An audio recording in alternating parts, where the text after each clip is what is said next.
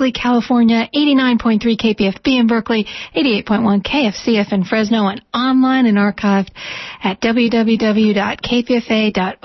Next up, we have Jennifer Stone and Stone's Throw. It's 3 o'clock.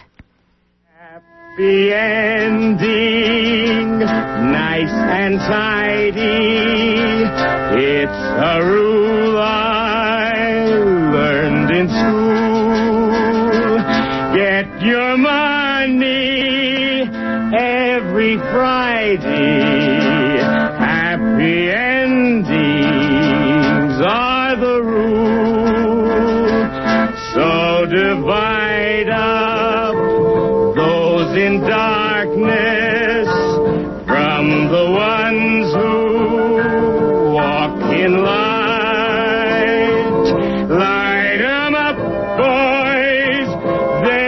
Your picture.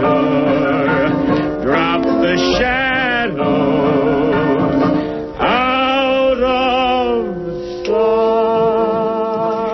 sight. This is Jennifer Stone with Stone's Throw, and I was among the missing last week at this time, and I have a, a guilty conscience because I haven't done my bit to raise money.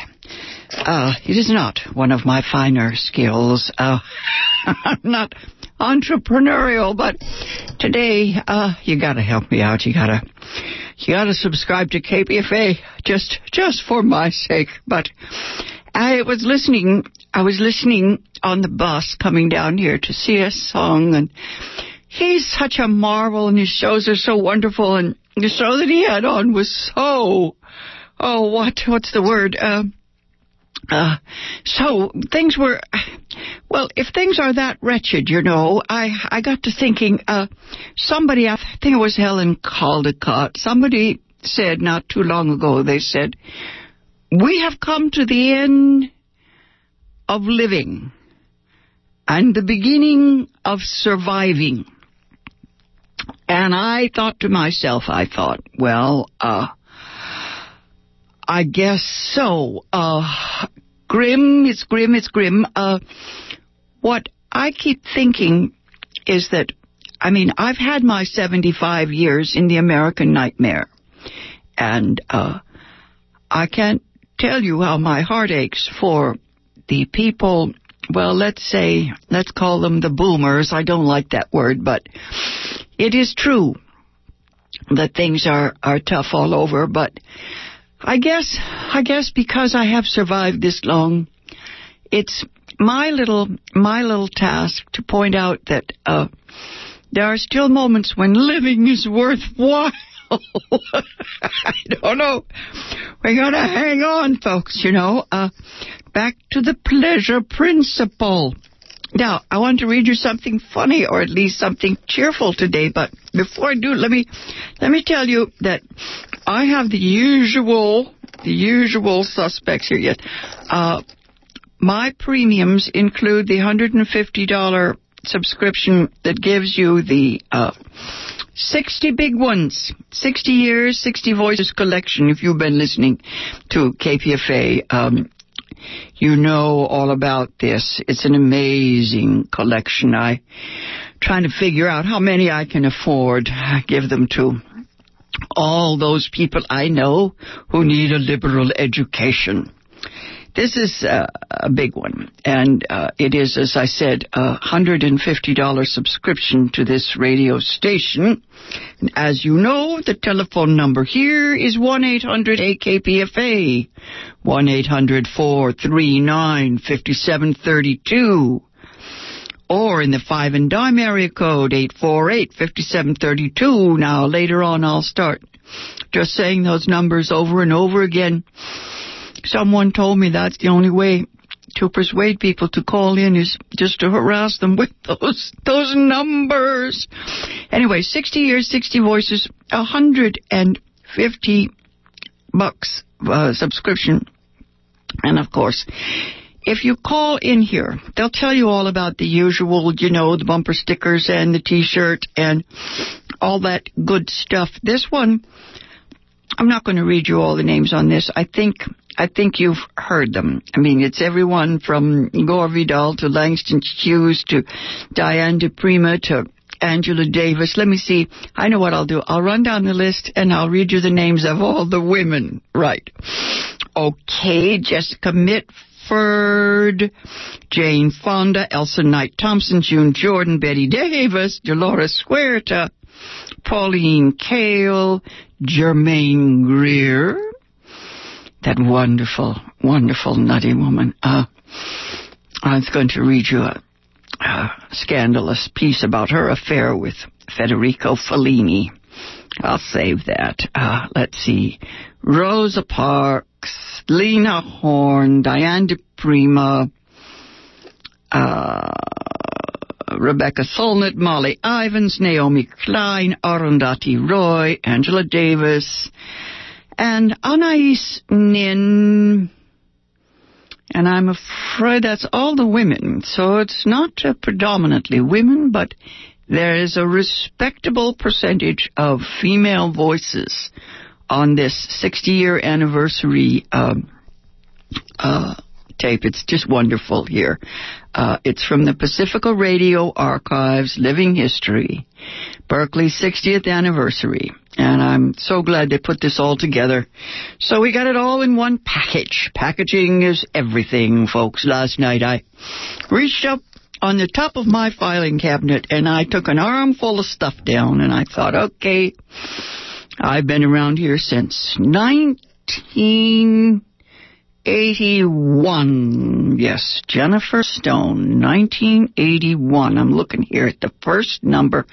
We used to have a print print folio, you know, and we used to type up little blurbs to tell people what we were going to talk about. So articulate.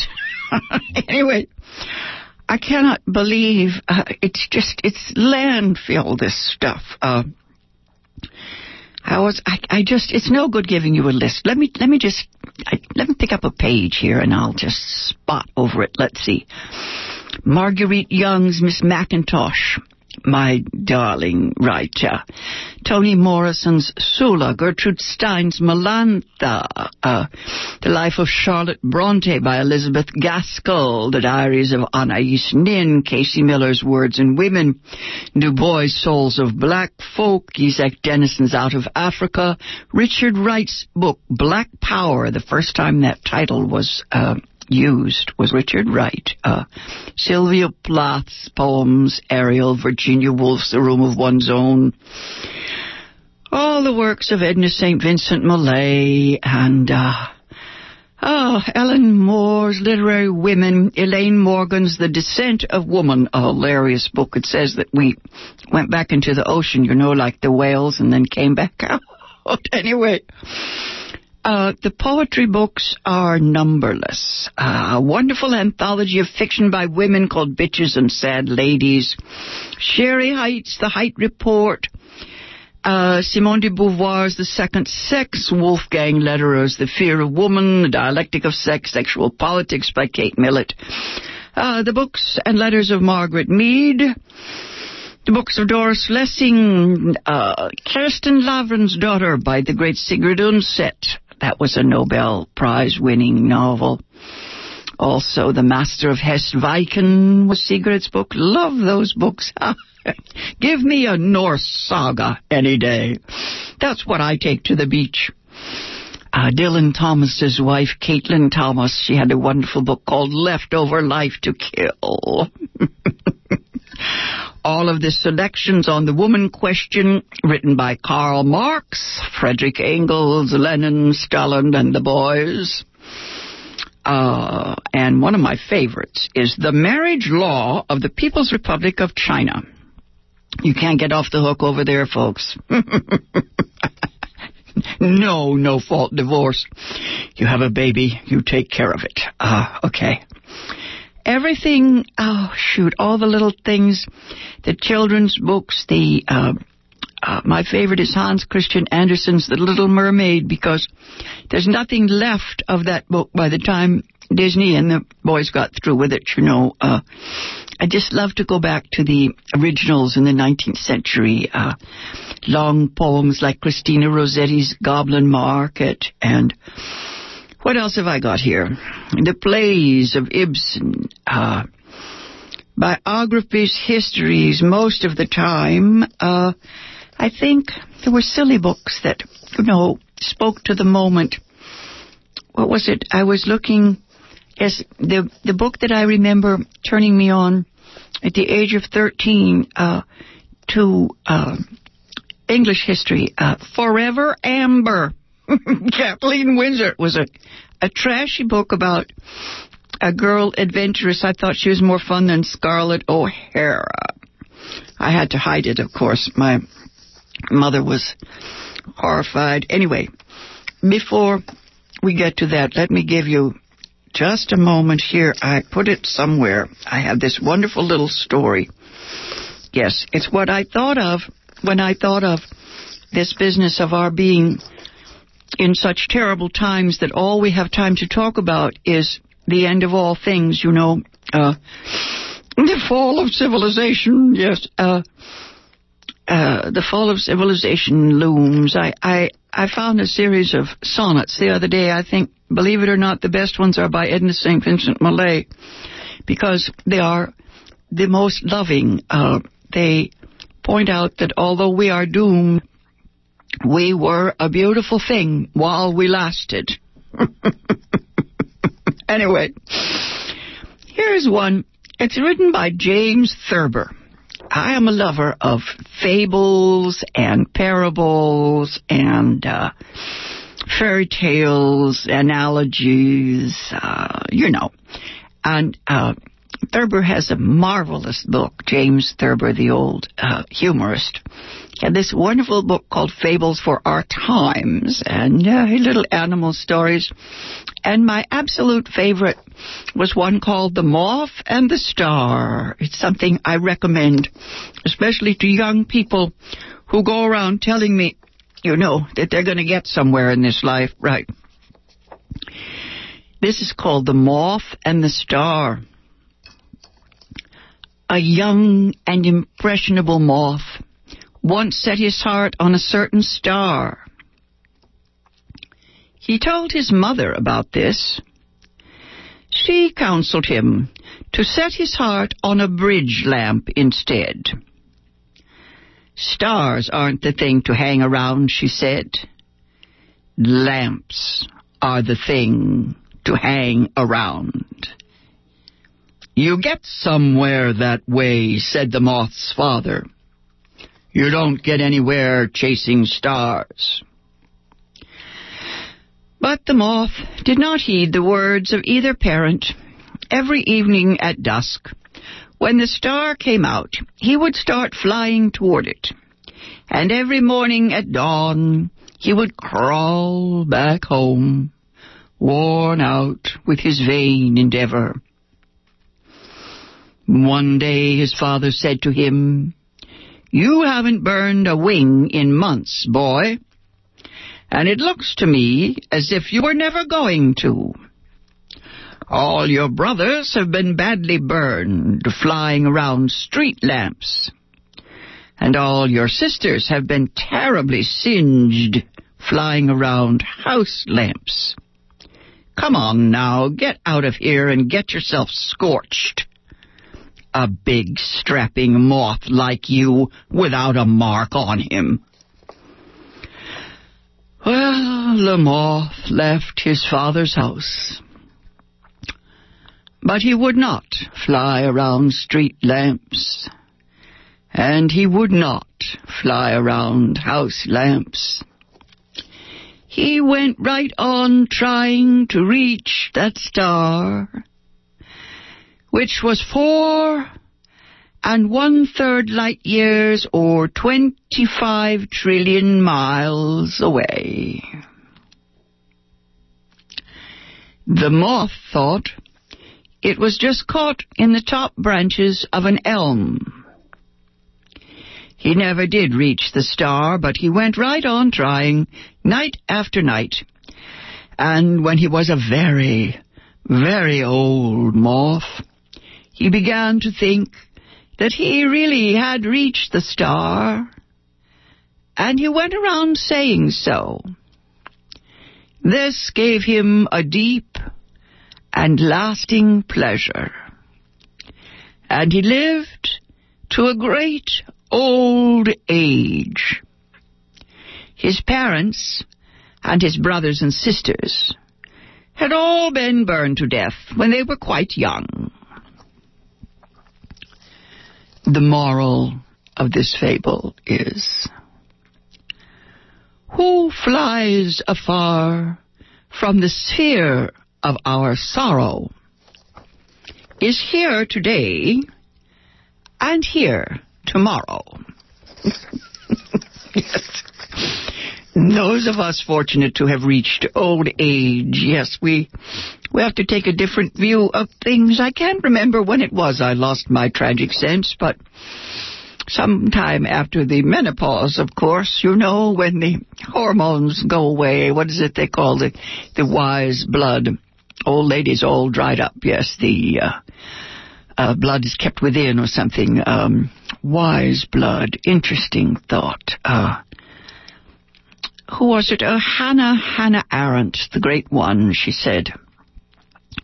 Wisdom is a virtue of old age, and it seems to come only to those who, when young, were neither wise nor prudent. Obviously, for human beings, it is better to go out and burn a few wings, but to survive, yes, to try to survive. Uh, let's see, before I get into something grim, I don't want to get into anything grim today. Life has been just too painful lately. I'm getting so I have to I have three or four radios in my apartment and I turn them on to different stations and sometimes I have to run quick and turn one off and the other on. Same with the TV sets. You know, it's like I can't I can't bear uh, the input. I keep thinking to myself, if the uh, wretched of the earth can bear all this pain, surely I can bear looking at it. But that doesn't make any sense either, does it? Uh, anyway, I remember when I was um, a school teacher, we were doing the fables of James Thurber, and we were talking about um, uh, oh, uh, you know, fables, fairy tales, and why we project onto animals some of our human characteristics. And I asked everyone to write a little story about their their own um, pets or animals or their experience. Um, we we had a rash of uh, of raccoons all over Berkeley at the time. Anyway, this is the one that we put together a collection of book, and this is the the one I wrote for my cats. Uh, there's a portrait of a Zen cat going along with this one here. Uh, this is titled On the Naming of Cats. My first cat was an Eastern cat named Little Egypt. My very last cats were Western and wild. Their names were Frankie and Johnny. In between, there were cats and cats and cats and cats. There was Gray Methuselah Ah, lived less than a week. We got him from the SPCA, but it was too late. He was more depressed than is good for cats. He crawled under the stove to die, and then we got a baby white Siamese named Lily of the Field. Lily of the Field grew. She prospered. And she lived longer than is good for cats. She was mother to Solomon the Siamese sit by the fire, who sat quietly enough until one day he ran off with a ragged tabby we called Mehitabel, Mehitabel the alley cat, after that literary cat in that book by Don Marquis, you remember, um, uh, Archie and Mehitabel. the next year, Lily's kittens were a motley litter, so we called them Larry, Curly, and Moe but they grew up to look like monarchs, so we called them Genghis, Lewis, and Alex, the Macedonian madmen. Lily had one more kitten. Later that year, we called him Extra. The most ferocious cats to come into my life were Eloise and Abelard. A Manx and a Maltese with more moxie than is good for cats. They wandered far and wide. Eloise lost an ear, Abelard lost an eye. Ah, the life of the city cat is short, but so sophisticated. The most comfortable cats in my life were an ebony velvet trio, Euphoria, Regret, and St. Ives. All three drank from my coffee cup. Coffee Creole was their drug. Espresso with blackstrap molasses and cream. St. Ives was wired for a kill. She would hear a fly buzz against the window, trembling with attention, teeth and jaw chattering with anticipation. He'd snap up the green and glistening fly. Regret would frown and say, Don't eat that dummy. You don't know where it's been. Onyx, warm euphoria, only smiled her sphinx smile, poured herself off my lap, sighed at the fly or anything else that came her way and buffed her claws on the Persian carpet. Euphoria's karma was too cryptic for a cat. I'm convinced she was a reincarnation of the goddess Ishtar, just waiting for a chance to bring back the old religion. She once started a cat's coven in the neighborhood. They all became witches' familiars, fought on the barricades by the back fence. But then, wouldn't you know, Euphoria came home pregnant. That put a stop to her militancy.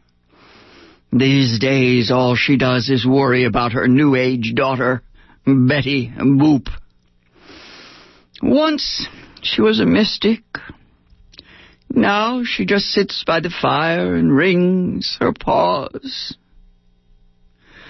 Oh, she says, you just can't tell Betty Boop anything. Cats today. Now, the next thing I want to do today, oh, I had all these wonderful um, bits and pieces and scraps to tell you about. Uh, oh, don't forget to read Hendrik Hertzberg in the May 4th New Yorker, where he explains what will happen when Texas secedes. Texas is thinking of seceding from the Union, folks. I, I don't know. I'm looking here for something I, I wrote back in back in the day, but I oh, I don't know. Uh, I don't know if I have time to read it to you. Uh, probably not. Probably not. Uh, I found the funniest thing uh, in my archives. It was a piece that I wrote back when life was, well, if if not, if not uh, sweeter, at least less dreadful. It was called Woman with an Iron Whim. It was all about Monica Lewinsky. You remember when when all we had to worry about was a sex scandal in Washington D.C. before 8 years of that terrible darkness. Uh, anyway, uh, it was a silly little piece. Uh, I may save it for next time. Read you the whole thing because it is delightful. I think it was my most favorite uh, piece. Somebody threatened to publish it, and then they called back and said, "Oh, oh, oh, but it's out of date." You know, he's not going to be impeached. And I said, you know, I, I think it was um, an historic event. I don't think it's going to go away. It's probably going to dog him the rest of his life, poor Bill Clinton. But no, I think what I have time for, first of all, I need to ask you to call in and subscribe to KPFA. This is Jennifer Stone with Stone's Throw. And today is May the 12th, and we're trying to raise money to maintain free speech radio. And it says that I should say that telephone number slowly and to tell you that you can donate online at www.kpfa.org and that if you feel like spending $150 to subscribe to KPFA, we will send you the Pacifica Radio Archives Living History 60th Anniversary Album 60 Voices Collection. If you ask the people on the telephone, they will tell you the names of all of the people, dozens and dozens of people. Celebrating 60 years of radio broadcasting, 60 historic voices listening, uh, easy listening, folks. Do you want to educate? Educate your friends. A liberal education, as we all know, aesthetics is the mother of ethics if we give the children enough uh, poetry, we'll tenderize the little suckers, you know. I always used to say, if that Timothy McVeigh had gone to dance class, well, maybe things would be different. Tain't funny, McGee. Oh, Jennifer. Actually, I do believe in that stuff. I think if you catch a child at six, you know, you probably can teach him something. That's what Bea Arthur used to say. I loved Bea Arthur. She has just died recently, and I was listening to an interview with her, and I was so pleased. She said that the happiest time of her life was when she was in Kurt Weill's uh, and Bertolt Brecht's play Three Penny Opera in 1954. And that's the little piece that I use for my intro all these years. Uh, I use the last code of the last few lines of the play, um, you know, where it says happy ending, get your money every Friday. And uh, Arthur played Lucy Brown in that show, uh, 1954. What an inspiration. Of course, then she had to go on to be a, a television icon forever and ever. Anyway, let me take the time just to tell you a little bit about Governor Perry in Texas. I don't know about this guy. Um, he says that there are many scenarios possible. Uh, and then Hendrik Hertzberg in the May 4th New Yorker, he says that, you know, it might not be so bad. The globe is replete with two-state solutions. I mean, India and Pakistan, Ethiopia and Eritrea, Israel and Palestine. Admittedly, they, these may not be the best examples. Oh, oh, oh. A closer parallel, he says, would be Czechoslovakia, which in 1993 split uh, peacefully into the Czech Republic and Slovakia. Like Czechs and Slovaks, Americans and Texans speak closely related languages and share a common, if not equally intense, interest in football games. Uh, let's see. Yes, the restaurants. He says there's a pretty fair barbecue place just a block from New York offices, and Houston has a number of acceptable organic fusion restaurants. Anyway, let's see. He says that they'd have to call themselves a federated state. Confederate being a word that remains a little too provocative. anyway, uh, yes, cultural exchanges, tourism, a degree of military cooperation would be far from unthinkable. Trade relations, uh, yes, indeed. What else? Uh, and then he says, um, yeah, Texas. Yes, Texas. He said they could work on the sanctity of marriage and they could mandate organized prayer sessions and the teaching of creationism in the schools and the theory that eliminating taxes increases government revenues. Give it a good test, right? And uh, then, of course, they would be they would be free, psychologically free from the condescension of metropolitan elites and Hollywood degenerates. The new country could tap its dormant creativity, develop a distinctive way of life. Anyway, if partitioning Austin along the lines of Cold War Berlin proved unfeasible, peacekeeping troops might have to be sent in. Anyway, check out these federated, this notion of turning Texas into a federated state. This has been Jennifer Stone. I'll be back on the air next time. Thank you, Jennifer. This is KPFA, that's 94.1 FM and 89.3 KPFB in Berkeley, 88.1 KFCF in Fresno, and online and archived at www.kpfa.org. Next up at 3.30, we have Free Speech Radio News, followed at 4 by Hard Knock Radio.